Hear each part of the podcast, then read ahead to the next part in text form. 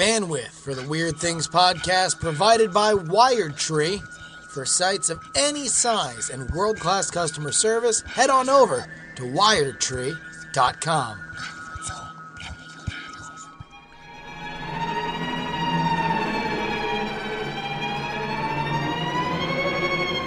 Hello and welcome to the After Things podcast. I'm Andrew Mantzaris, joined by Brian Brushwood. Hello. Justin Robert Young. Hello. And Mr. Bryce Castillo. Boy there, hello. Boy, governor. Hello. So I want to update how's this scam podcast con thing I've heard so much about. What is this? This a YouTube channel? What is this? Did we disclose like full numbers last time or no? I think we were cagey last time. Yeah. You did not. So I don't know. I'm gonna let you, as much as you want to reveal. I reveal everything. I don't. I'm gonna guess. Go ahead. 900 downloads. Well, I will say. All right, there. When we were on launch, 850. That's my bet. That's my lowest offer. I'm not going any lower. When we were on launch day, when we were literally leaving where we usually eat lunch on Mondays and then come here to the studio to do weird things. You guys eat lunch together now. Together, yeah. Like no. It's at the top. Nice time. You wouldn't have ever seen it. It's at the top of a 5-story flights up bed and breakfast. Mm-hmm. Bed and breakfast. Mm. Go on. Nothing surprises me.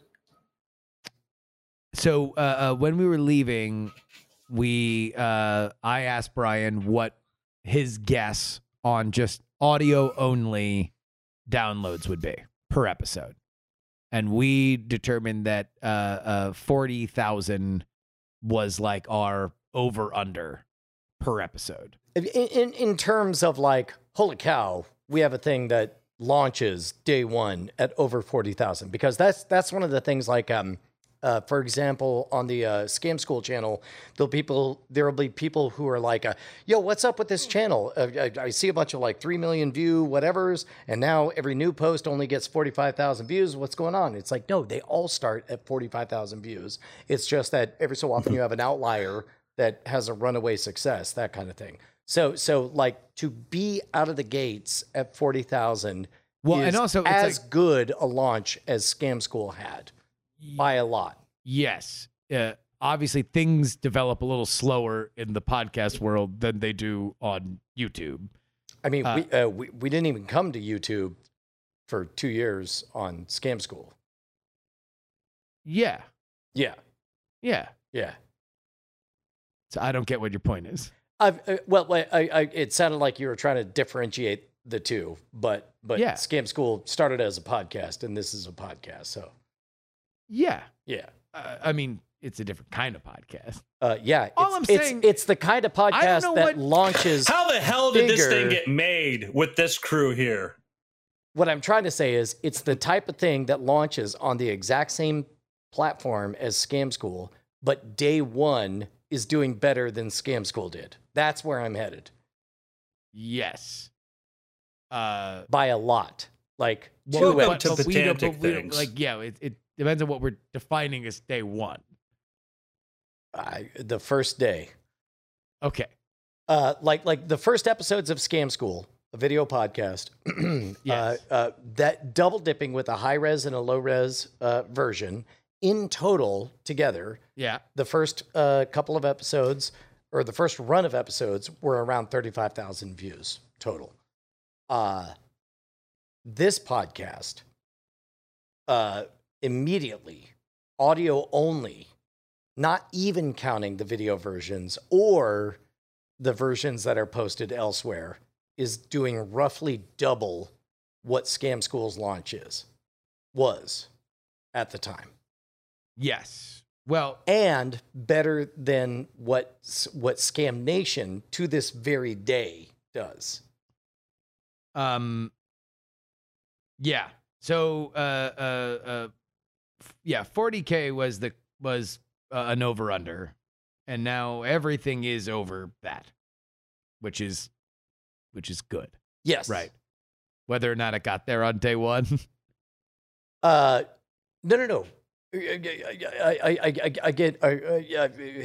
By all, what I'm trying to say is, by all measures, this has outperformed the launch of Scam School. I just wanted to make sure that this wasn't a total failure, because you were it had to get to 40,000 on day one. No. I'm saying that Scam School, when it launched, nobody knew who this was or what this was. It had no YouTube. Yes, it had no background. Yes, it had no platform. Yes. And it was considered a success at the time. This is doing roughly double all of those numbers, is what I'm trying to say. Okay. Yes. So it's doing better than we expected. All the episodes now are over what our initial expectation was.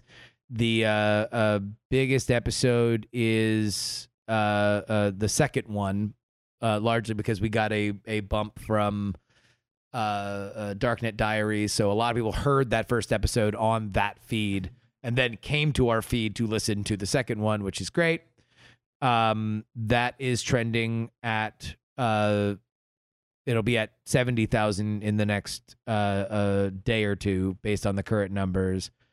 The first episode, which again had the, you know, it was in the feed for Darknet Diaries, is only trending at 20,000 less than that. So it's over 50,000. So is episode 3, and episode 4, which was only released 14 days ago, is only trending a couple thousand behind those two. So in total, less than a month, because we launched it on the 15th. So we are now 3 days away from a month after the first launch. We are at 160,000 total downloads.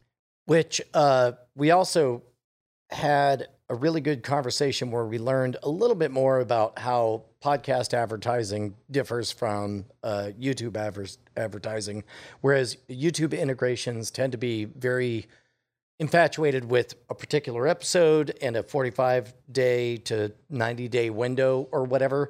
That is not the world of podcasts. Well, at least for programmatic ones, and you know, so we are at a point where, thankfully, it's an evergreen show, and if anybody gets into one episode, they're gonna have a chance to get into a lot more, because it'll all be there, and it's not necessarily gonna be particularly moored to any one moment in time. They'll be available for, it'll be very bingeable as we go forward. I think that's kind of the secret to kind of podcasting, is that, like, YouTube, I mean, you can watch YouTube videos from a while ago, but podcasting, if it is evergreen, you don't care if it's 8 days ago or 8 months ago or 8 years ago, you know, you go back and people, like, we get people all the time. We go like, oh, I went listened to your show, and then I went back and watched, you listened to every other episode. Yeah. Because it's super convenient, easy to do. And, you know, I think it's going to be exciting. I think that's wonderful, guys. Those numbers are fantastic. I'm sure when you high five each other, when you have your lunch together, your special lunch together, you know, you got to feel really good about it. What do you even do? You are the person I've had lunch with the most in life. Yes, Justin, exactly. I think you made my point precisely, Justin. I don't think anyone will beat our record. Like, I have lunch with him once a week. It would. I had lunch with you. I think sometimes we had two lunches. Like, look, we had an early lunch and then a late lunch in, like, one day. We did it every day. How do you think he's maintained the belt this long? It's by shaming you. Oh, it'll never be broken. It's an unbeatable record. I've had so many lunches with Andrew. The best part of this is Justin, like, feeling that, like, I'm like the like this Jill, like, the fear of, like, oh no. He finally found out, and oh no, I've got to explain to him. No, I wonder we'll always where have our I lunches. Get that. So the big thing that we found out is, and I think this was fairly new to both of us in these terms, is that so we've talked a lot on this program about, in the YouTube universe, how AdSense numbers are kind of garbage, because, you know, they're algorithmic. They just kind of, they stop the action, they throw in an ad, and that's that. In the podcast universe, there is no big bad bully like Google to force feed all of that stuff. Yeah. And so absent that, there's a number of different competing products that will go back through your entire RSS catalog and will update all of the past episodes with algorithm, you know, with geographically appropriate, you know, algorithmically distributed number of ads. And what happens is the astonishing thing to me was on the conversation we had when they flat out said, like, we pretty much give two rat's asses how any one episode does. If you tell us that the RSS feed as a whole does 100,000 listens or downloads, and maybe all of that is everybody listening to one episode, maybe all of it is people, you know, I don't know, 10,000 people discovering the whole series and binging it, whatever. We don't care. If you can promise us 100,000 per week, we could promise you this kind of money. Yeah. And that was fairly transformative for us. Yeah. I mean, because I think it's possible with a show like this. You know, I'm excited to keep going because we're not that far off based on this trend. Now, the question is, you know, traditionally in podcasting, I had always understood the 90-day window to be the big window. So like your number that you say, okay, X amount of people hear this podcast is generated by your 90-day window. And I think so far we are doing really, really well with that. And there is still advertising opportunities that do use those metrics. So now we are coming up on the first third of what we would do in terms of understanding exactly what the top end of this. And I think we can fairly accurately predict that our average of the 4 scripted episode, not counting the Q&A, will land somewhere between 70 and 100,000 per episode, which is good. That is, you know, if you look at just rate cards and stuff like that for your average off the rack advertising, that's in the top end. I mean, obviously we're not talking about the, you know, Joe Rogans and stuff like that of the world that are, you know, kind of playing in their own ecosystem. But, you know, for something that is just starting out, you know, so far so good. How does that affect your pacing for planning more episodes or, you know, like the next season, et cetera? I know that emotionally speaking, we got real excited about making more episodes. Logistically speaking, we are seeing we're doing the best we can.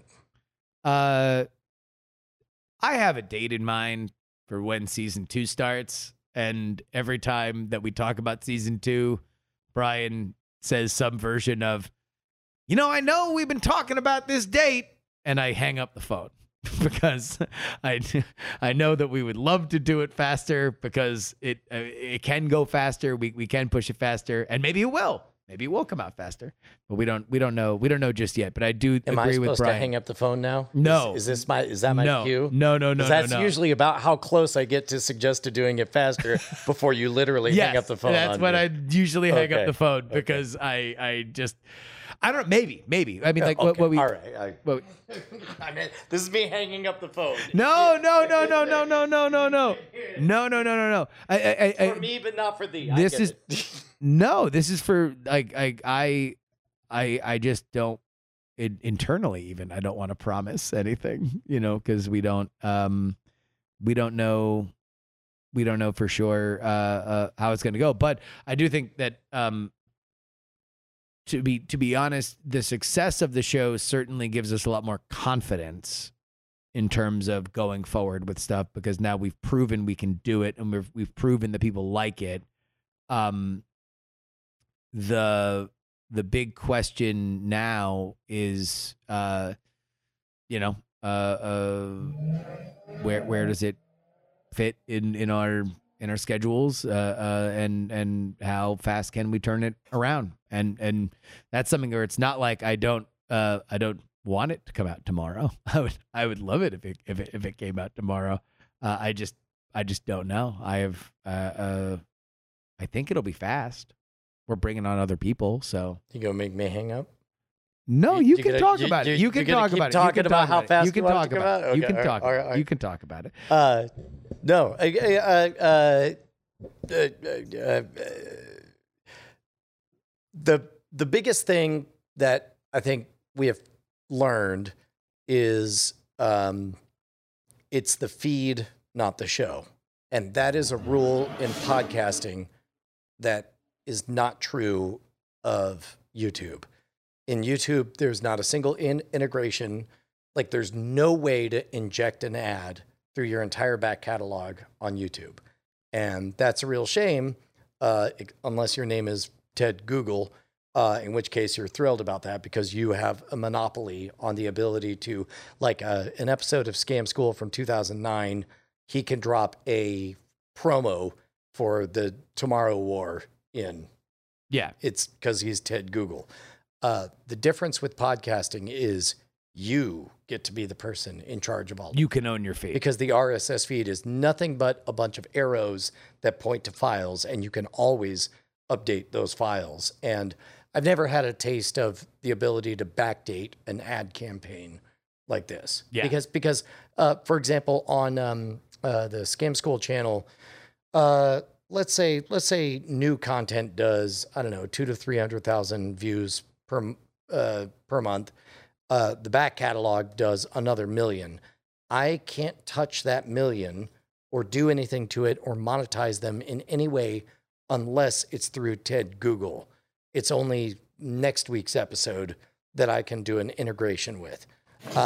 Whereas with podcasts, that's not the case. You can remold reality. And in fact, you can go back and mess with everyone and, you know, create in fact, oh God, I would love to see this. Somebody who has a long back catalog, just morph reality and then take stuff that they said and then alter it in the past. And then when somebody's just like, didn't you say? It was like, I don't remember saying that. Yeah. And then have somebody go back and listen to episode 1. And now you're saying something different than you originally said. No, I think there's a lot we can do, and you were totally right that algorithmic ad placement is just a fundamentally different universe in podcasting, and you know that podcasting in general is a very weird and woolly sort of outpost to entertainment. Its listeners are very specific. Its patterns are very specific.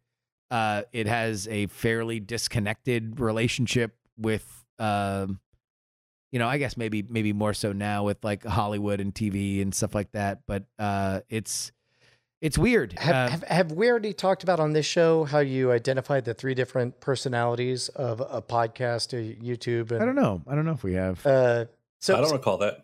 Okay, so you'll have to help me complete this because I only remember part of it. Justin called and he's like, I see it now. A podcast is a person. It's a person who lives in your ears, who's there when you're doing dishes, who's there when you're driving the car, who over hours and hours and hours you come to know. I forget what the second one was. Twitch is a coffee house. No, it's a party. You have a host, right? We are hosting a party right now. And so whether or not we call out Radar for being very excited to see Brian, yep, or Brian just subtly winks at the camera when he's on, like, you are now either catering or not catering, but you're holding court. You are telling stories, you're interacting. All parties are different, but they can be different and cool for different reasons because the host is either very coolly engaging or very actively engaging, but it is always engaging on one level or another. Correct. And you say party, I think of it, more as a coffee house, just because you can turn on Twitch and then do your coding and largely ignore whatever's happening. Sure, like you would at a coffee house or whatever. But this is the important part: is that Justin realized YouTube is a zoo, and you don't really care what the animal does. Oh my God, the animal's eating a dead frozen chicken. Oh my God, that animal's pawing at the cage. Oh my God, that monkey's fooled by a magic trick. Oh my God, that animal's taking a dump. Yeah. You want one thing. I'm here at the zoo. the animal better do something. Something. While I'm here. You better be doing anything other than laying down. And that's, you know, you can see a lion and be like, wow, I'm in Queens right now, and there's a lion. That's crazy. It's insane that I'm literally in Queens, New York, and a lion is in front of me. That's nuts. You can know that logically, but if he's just sitting there, you're like, that sucks. Like, that's stupid. I came all the way out here to the zoo and I'm walking around. It's hot. I wish he was pawing there at, you know, trying to get at the apples inside of this ice block. Yeah, but when you see the elephant and it you know, just expels a obscene amount of feces, and you're poking your friend and you're like, oh my God, we just saw that. Like, that's the moment. And YouTube is all of those moments. It's promising you all of that, because it doesn't matter whether or not this is a gigantic expense. It doesn't matter whether or not it's a celebrity. It doesn't matter whether or not it's something that is objectively worth watching. It matters that the thing happens, and the thing happens when you're sitting here right now. I just happened to walk up to this exhibit, and wow, the thing happened right then. Yeah, those are the successful videos. But there we go. My grand unifying theory of new media. What would be advice you'd give to maybe somebody's got a story or some topic that they want to do, kind of in a similar fashion to the World's Greatest Con? How would you, what would be your advice to a starter, somebody wanting to start something? The biggest thing that I realized when I started doing scripted stuff with Raise the Dead is that I was fundamentally understanding creation wrong. I kept thinking that creation or that art or what I wanted to do kind of started with a brilliant seed and then was cared for and nurtured until it became a very special flower. And what, through the first season of Raise the Dead, I realized, no, the gift I can give myself is a big, dumb buffet of ideas, and then listen to that and use my own taste and ability to criticize to identify what's boring and what I connect to. And then at that point say, oh, that's what my story is about. It was effectively the biggest gift that I could give to anybody. If I could literally just touch somebody on the face and say, make more things, is just when to be brutal and when to be nurturing. Like, and me finding that line of like, no, I am slaughtering through all my ideas. I am being brutal and merciless through everything until I find the thing that I'm like, oh, well, that works. That idea makes sense. And I can't know it on the page. I've got to, for me, at least for my process, I've got to put it out into the ether. And even this was the biggest challenge in working on World's Greatest Con with Brian, was trying to make sure that I could still do that if I was working with somebody else. And also that the person that I was working with was not only making it their own, but I was channeling their ideas. And I wasn't just thinking for me, okay, well, what's the good idea? It's what's the best idea for Brian, and then being able to put it together. So I would say for any and everything is just, and God, you've heard it a million times, so it's not new under the sun. But in the same way, it's like, well, how do I lose weight? Well, put in less calories and expend more. Rush through your first drafts. Just rush, like your hair was on fire. Your first drafts, and figure out that the way that actual talent and quality comes together is through the edit. And even your preparation will be better once you understand it from the other side, once you understand it from completing a thing. Because now, having rushed through crap first drafts and figuring out what I need consistently, I can figure out, oh, this works and this works and this works, and I'm really looking for a this, and I needed that, and here are the amount of names that a podcast listener, I believe, can keep in their head before it just becomes word salad. Here's how to handle time frames, and let me, it's not too bad to keep it to 2 years and tell another version of a story if it goes beyond that, because I want people to be able to keep that in your head. That then helps the research. And now I know what I'm looking for a much better way to go about it. There was remember the YouTube channel, I think Every Frame a Painting? Yeah. Yep. And one of the things he did, which I thought was really good, is he did sort of talked about how the Orson Welles documentary F is for Fake influenced him. Yep. And because it gets into the idea that he talked about, like, every time I did some early stuff, I would just give a list. I didn't realize that you need to use therefore or but. And then that's his whole point. And it's a really good to sort of see, like, how do you build structure? Not just let me throw a bunch of stuff at you and go, well, because of this, now this. And I think you get that really well, Justin, in your writing. I see that very clearly. You get for this to come next, you know, it's not just an unordered list. Yeah. And that's been helpful in trying to build the DNA of the shows, because that's another thing that has really kind of come clearer into focus over the last few projects is like, well, what do people expect? Because I know that when I watch things or listen to podcasts, like when I listen to a new version or a new season or something like that, I'm like, maybe in my head, I'm like, well, it better have this and this and this and this and this, because that's why I'm here. This is what I define as a listener, the brand of this show. And so it's like, World's Greatest Con is going to face an uphill battle where we better be right on what we believe the DNA of the show is, because we're going to lose World War II and Adolf Hitler and all of our other main characters from this first season.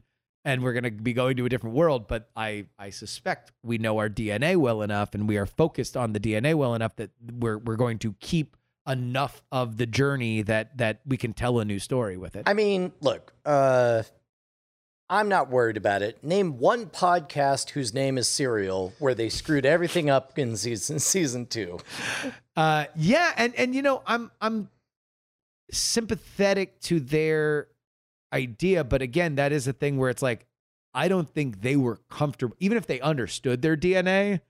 I don't know if they were comfortable with it, because part of the DNA was like, hey, is this host gonna bang this murderer? like that's an undeniable part of it. And it's like, if I'm her, I don't want this to be the, like, what other shady character can this lady be horny for? Infatuated with and think, yeah. I can see where in a way that I know Brian's always going to be very excited about this crime. Right. I know that Brian's always going to have a personal tale that he could tell. You know what? Let's just put this on Front Street. I want to bang every con man. I want to bang them all. Yeah. And I think that's been a key of also trying to figure out,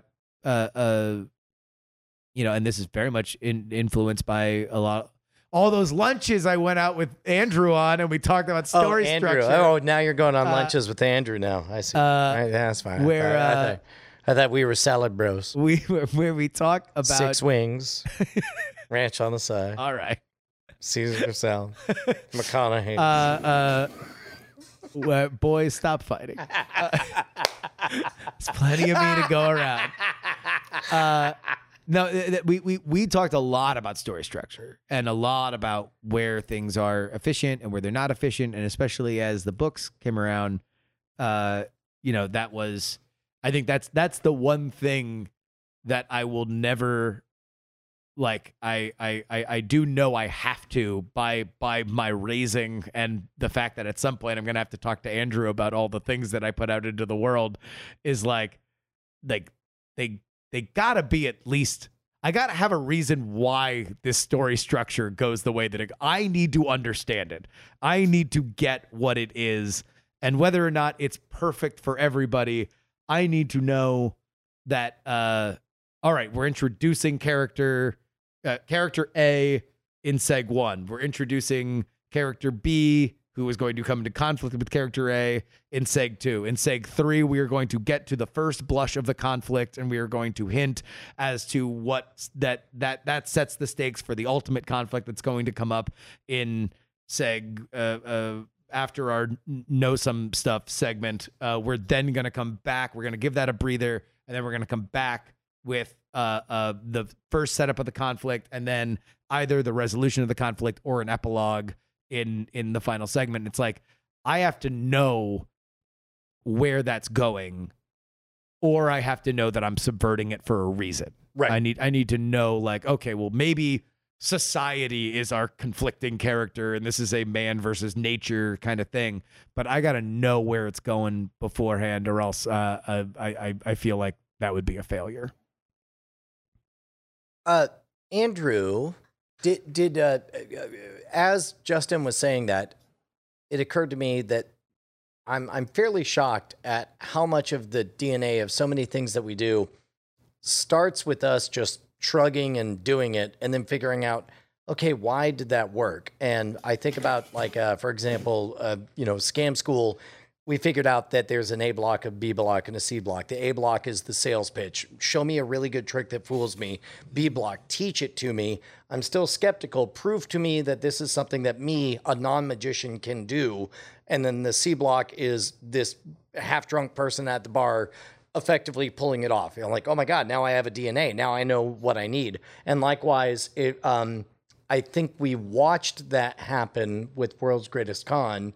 And certainly, we've talked a bit about it on Modern Rogue, where it's like, okay, there's a called shot, a quest, a success condition. There has to be some kind of stakes at the end and all that stuff. As a novelist, did you go in already knowing that these, like, the best thing that ever happened to me was to stop using specific words and start using the phrase, okay, we need a thing that, and then a thing that. And then we could finally end with a thing that. Once I started getting to that level of thinking of things, it got a lot easier to create. And I'm super curious. Like, in my experience, I only discovered that after accidentally doing it.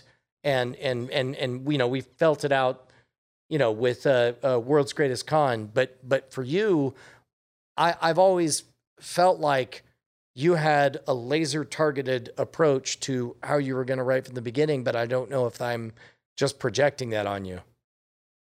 You're projecting, Brian. You're projecting. We're pattern seekers, and sometimes we're really good at picking up patterns. Sometimes we're really good at hallucinating patterns. And the key is to sort of know the difference. And sometimes when you want to start an endeavor or you want to do a thing, you think about, like, we all have an experience or, been around like magic. And as a magician learning stuff, you see somebody do a trick and your part of your brain goes, oh, I need that. I want to do that. And if you're not good at it, which I wasn't for most of my life of understanding why, you would think, oh, I got to do the thing that person's doing. That's what I've got to do. And because that's the only signal I pick up was they did X, Y, and Z, everybody clapped, and I felt, oh, I want that feeling too. As you get more mature, you start to dissect and say, okay, what happened there? It's not that they just went through the motions.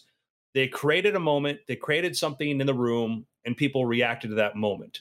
And that had something more to do than just, I put my hand here, and I said these words. And storytelling is the same thing, is that in creating anything is that you go like, oh, I love Star Wars. And you see, like, so much bad fan fiction comes from a fan can't really identify why they like a thing. They put all the things they like into it, and then it doesn't work the way the things they like do. And it's because nothing was earned, nothing had weight to it, and nothing was there. And other fans might like it because it doesn't matter. It already has those weight and stuff.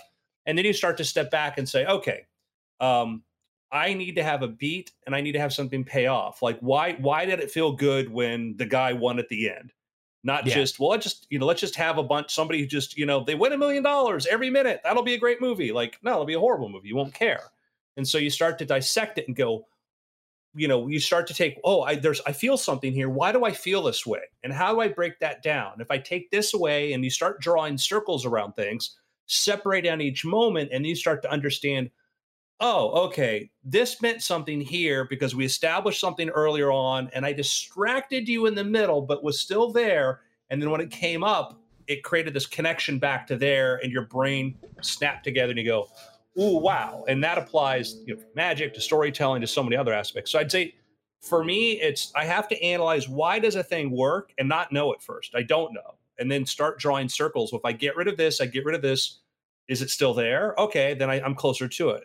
And you'll hear me, like, I'll criticize, like, I was critical of, like, when, you know, we use surprise to describe comedy, because, like, I don't think that's helpful, because, like, to me, like, that's everything in storytelling is surprise. Like maybe we start from there, and then we start to say, you know, a thing that's close to your expectations, but then makes way more sense than the thing you were assuming. Yeah. Because, like, a magic trick, like, you just, this conclusion is so much more powerful than the one I imagined. Right. I know we've talked about it, and I'm pretty sure we've played it on the stream against terms of service, but the Kurt Vonnegut Shape of Stories, where the very first one he draws is man in a hole. He says it doesn't need to be a man about a man. It doesn't need to be in a hole. But earlier, my pick was Chef, and that is very much a man in a hole story. Guy's got everything under control. He enters a crap storm, comes out of it, everything and is better for it. That's it. That's the whole story, right? And then it's like there's boy meets girl. Doesn't need to be about a boy. Doesn't need to meet a girl. But he starts above average, meets a good girl. Ah, oh, it's wonderful. And then, oh, God damn it. And then he got her back again, you know. And then he does the Cinderella story as a punch out. But those giant high level 1,000-foot down views are I think what you need. And in my case, I've never started knowing what those are and then filled the gaps in. I've only done things that felt vaguely right and then figured out after the fact what they were. Well, David Mamet sort of had sort of a similar discussion. He talked about, you know, story is get your hero up a tree, throw rocks at them, then get them down. And that's the throwing rocks at them is another critical element, because if you're not throwing rocks at them, then, you know, you need a little bit of a change. And I think the version that I latched onto was Stephen King said, create characters you love and then torture them. Yeah. And then then randomly kill off half of them midway through the novel because you created too many characters. Just say, like, I don't know, this is what I got. Do you want it or not? It's $1 million. And the telling is so good it doesn't matter if it ends in just a Subway coupon. Like the last chapter, it's a Subway coupon. That's cool. I really liked how we got here. I think that for me, it's just, I start with, I'll have a character. And then, but I don't sit down to write until I have my character and my conflict. And because I write series, I usually have my character, and then I got to figure out what will be an interesting conflict. What's a hole to put them in, or a tree to put them in? How do I torture them? You know, what can I do? It's going to be entertaining to watch them try to solve this problem, and it needs to fit with them. I'm not going to take my Sloan McPherson character and, you know, put her on a satellite with a radioactive core that's about to, you know, kill everybody on board as it deorbits. You know, that's going to be, you know, a Dave Dixon story, you know. And I'm not going to put Theo, you know, into a situation where, you know, it's going to be more of a Jessica Blackwood, where it's going to be more about the psychology of the human that did it, you know? Yeah. I think my last kind of element on this is that communication is really crucial. In fact, in a lot of ways, it's the only thing that matters in storytelling, is that, or a lot of reason why storytelling fails is because whether or not you realized it, you're sending a very noisy signal, you know? So it's like, we were talking about bad fan fiction. It's like, all right, well, if it's a Star Wars story and my main character is the son of Leia and Han, but they're also at Jabba's palace, but also Jabba's palace was moved to Endor, but also Yoda is now having, you know, raising a Luke clone or whatever. It's like all these ideas. Force Awakens. Yeah, it basically is the Force Awakens. All these ideas, while they're just things that people like or they might find fascinating about this world, but you don't realize is that when by the time that it gets to your audience's brain, they're now attaching a bunch of other stuff that they think about all these things. And so your main message is kind of muddled. And while structure, I think, can feel like it's homogenizing art and that you're reducing art to something that is kind of on a bit of a recipe card. It really isn't. All you're doing is honoring the brains of your audience by giving what you really want to say a clear signal so they can hear exactly what you're trying to get to. And then when you've established that, you can complicate it a little bit. And that's why it's, you know, like episode 2 of World's Greatest Con was the most challenging to write because it was the thinnest story. You know, people are writing a con, and then by the end they wrote the con. You don't know whether or not it succeeded. You don't know whether or not they don't leave and start doing it. They literally just say the book report's done at the end. But at the biggest challenge was, how do we transmit to the audience that that's what this is about? We're setting our expectations here. We're going to set the challenges here. Brian's going to tell this story. And then once we did that and we figured out a way that that could be communicated effectively, then we can add things on top of it. Then we can figure out like, okay, like if we know where the beats are, we know that this idea is going to get into the brains of everybody listening to it on schedule, then you can complicate. Well, and it's a self-reinforcing strategy, because by virtue of us having felt our way through it once, I could go back and, I mean, trust me, both of us have re-listened to the first 4 episodes a lot.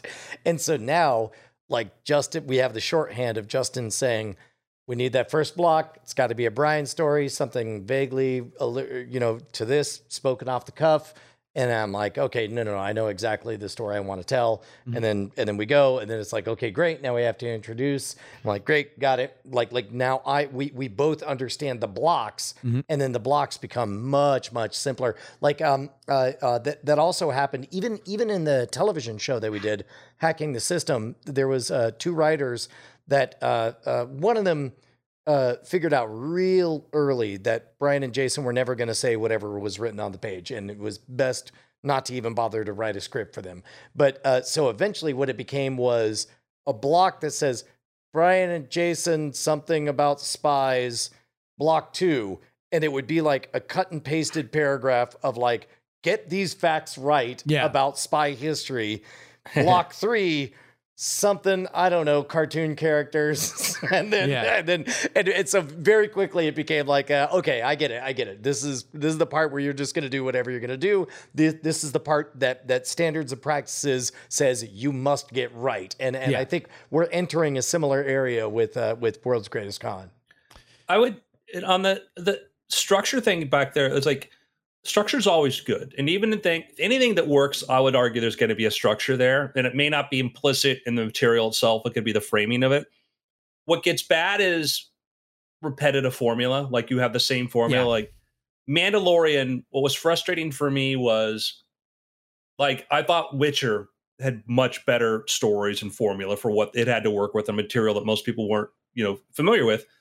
Mandalorian was sort of the same episode with just interchangeability into it. And it also didn't build. Like you could have done, I think they did occasionally did 2-parters, but like you could have done more 2-parters and stuff and say, okay, we're not going to get the resolution we want to this really big conflict. We're going to put them in, we're just going to make it really worse at the end of this episode and then pay that off later on. And that was not to derail us, but you just made me realize I have no idea what the Mandalorian wants. We're 2 seasons in. What does he want? To be a Mandalorian. To honor his race. Holy cow. Like, I don't know what he wants. He wants to take care of the child. No, not anymore. The child's already gone. He's gone. Yeah. And he succeeded. He has a vague sense that maybe if he's interested, he can find out if he was raised in a cult or not. But outside of that, oh, that's wild. Yeah, it's not. You get that he's building armor and getting money, but it's not a. He's not trying to go somewhere or find something or get back to he has a history, but it doesn't. Other than the child, there wasn't. Yeah, and that was like when the child. So like, okay, you know what? Let me segue smoothly into picks because I know we're coming up on an hour here. So my pick will be the Dark Tower series by Stephen King, who is Roland of Gilead, the gunslinger, is pretty much the exact same archetype as The Mandalorian. And he starts off as shallow and as one-dimensional and as stoic and as stolid as The Mandalorian. And yet very slowly over time, you uncover the pain of the wars he's lost and the people that have been left behind him. And by book 4, you're now, the bulk of the book is him remembering being a 14-year-old, having won his guns and going out trying to conquer, trying to fight the good fight with his friends and being sent east to the town of Magus or whatever. And then by the time you get to book 5 and 6, you feel this painful longing in your heart for what he wants. And I'm realizing that we've been given virtually none of that with The Mandalorian. So Dark Tower does it very, very well. And, the inspiration for Stephen King doing Dark Tower was sitting there watching, like Good and the Bad and the Ugly, looking at spaghetti westerns. Yeah. Clint Eastwood's face. Yeah. 20 feet high on the screen. And Stephen King going in, well, what is this world he's in? It doesn't really make much sense if you think about it, what's outside of this. And as a matter of fact, mistakes of production, because those were shot in Italy. And so there was mistranslations and stuff. So they would oftentimes say, oh, you're going to have to go 100 miles east to El Paso. And anybody who knows, American geography would know, wait, that's west. So he would intentionally in the Dark Tower talk about, like, he would position about how he was on the Western Sea headed north, on the Western Sea headed north. And then he would talk about the sun rising to what clearly is not the right direction in that environment. And you're like, wait, what's going on? So, yeah. Yeah. My pick is I finally got to the end of Toast of London. I had saved the finale. The finale of season 3 is very funny. Boy, that show. I like that. Matt Berry is a treasure. Quite a bit. You saw the tweet, right? Yeah. Do we know what the deal with that is? I assume it's a Netflix thing because there's vague. Number one, in season 3, they specifically talk about a House of Cards, the American Netflix production with, what's his name? There was some industry chatter about it. Also, it makes sense because if the show is suddenly having new life on Netflix, which is where I watched all of it instead of Channel 4, it would make sense for a Toast Goes to Hollywood. Yeah, sure. Yeah. Also, in that industry chatter, they specifically use that cagey language where they say, including many of the characters from the original series. Oh, wait, what is the original? The first 3 seasons that we've already seen. Yeah. So there is talk about a Netflix series including many of the same characters. That's Channel 4 series. I don't know. I haven't Toast of America. Yeah.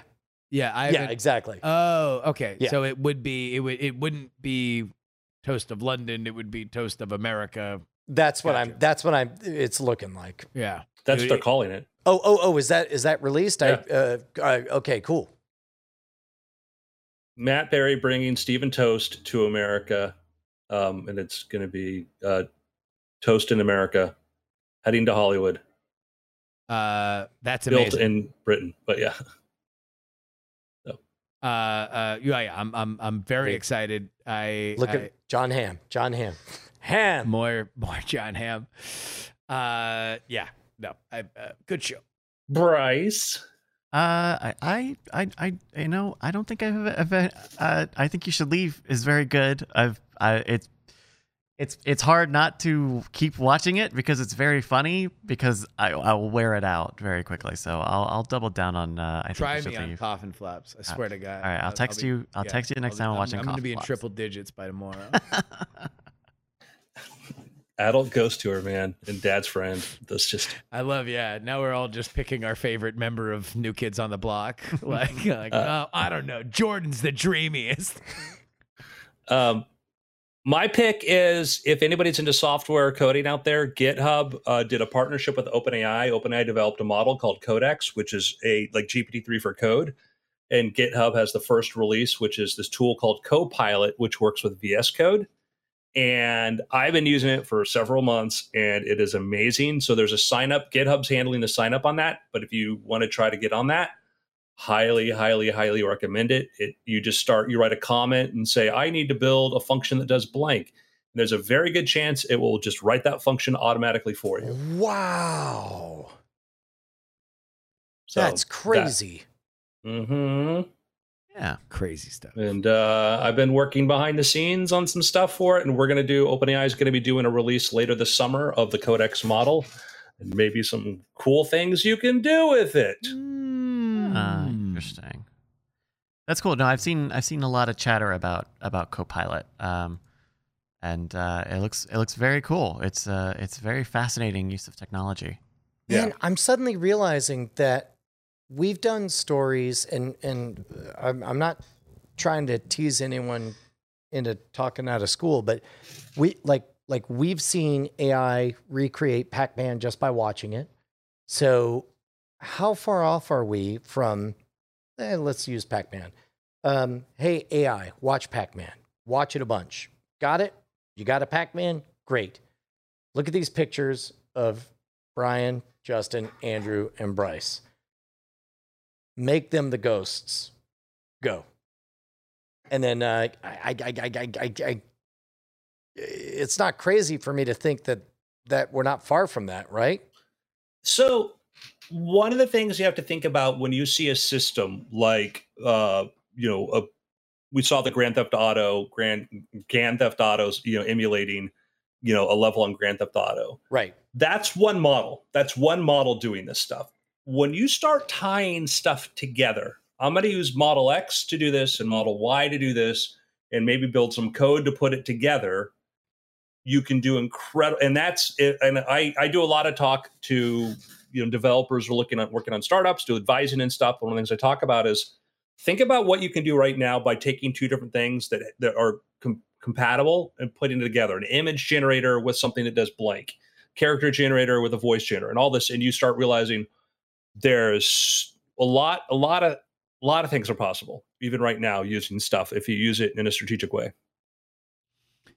So it's pretty insane, pretty powerful stuff. Yep. So, Copilot, check it out, gentlemen. It's been after. Hell yeah!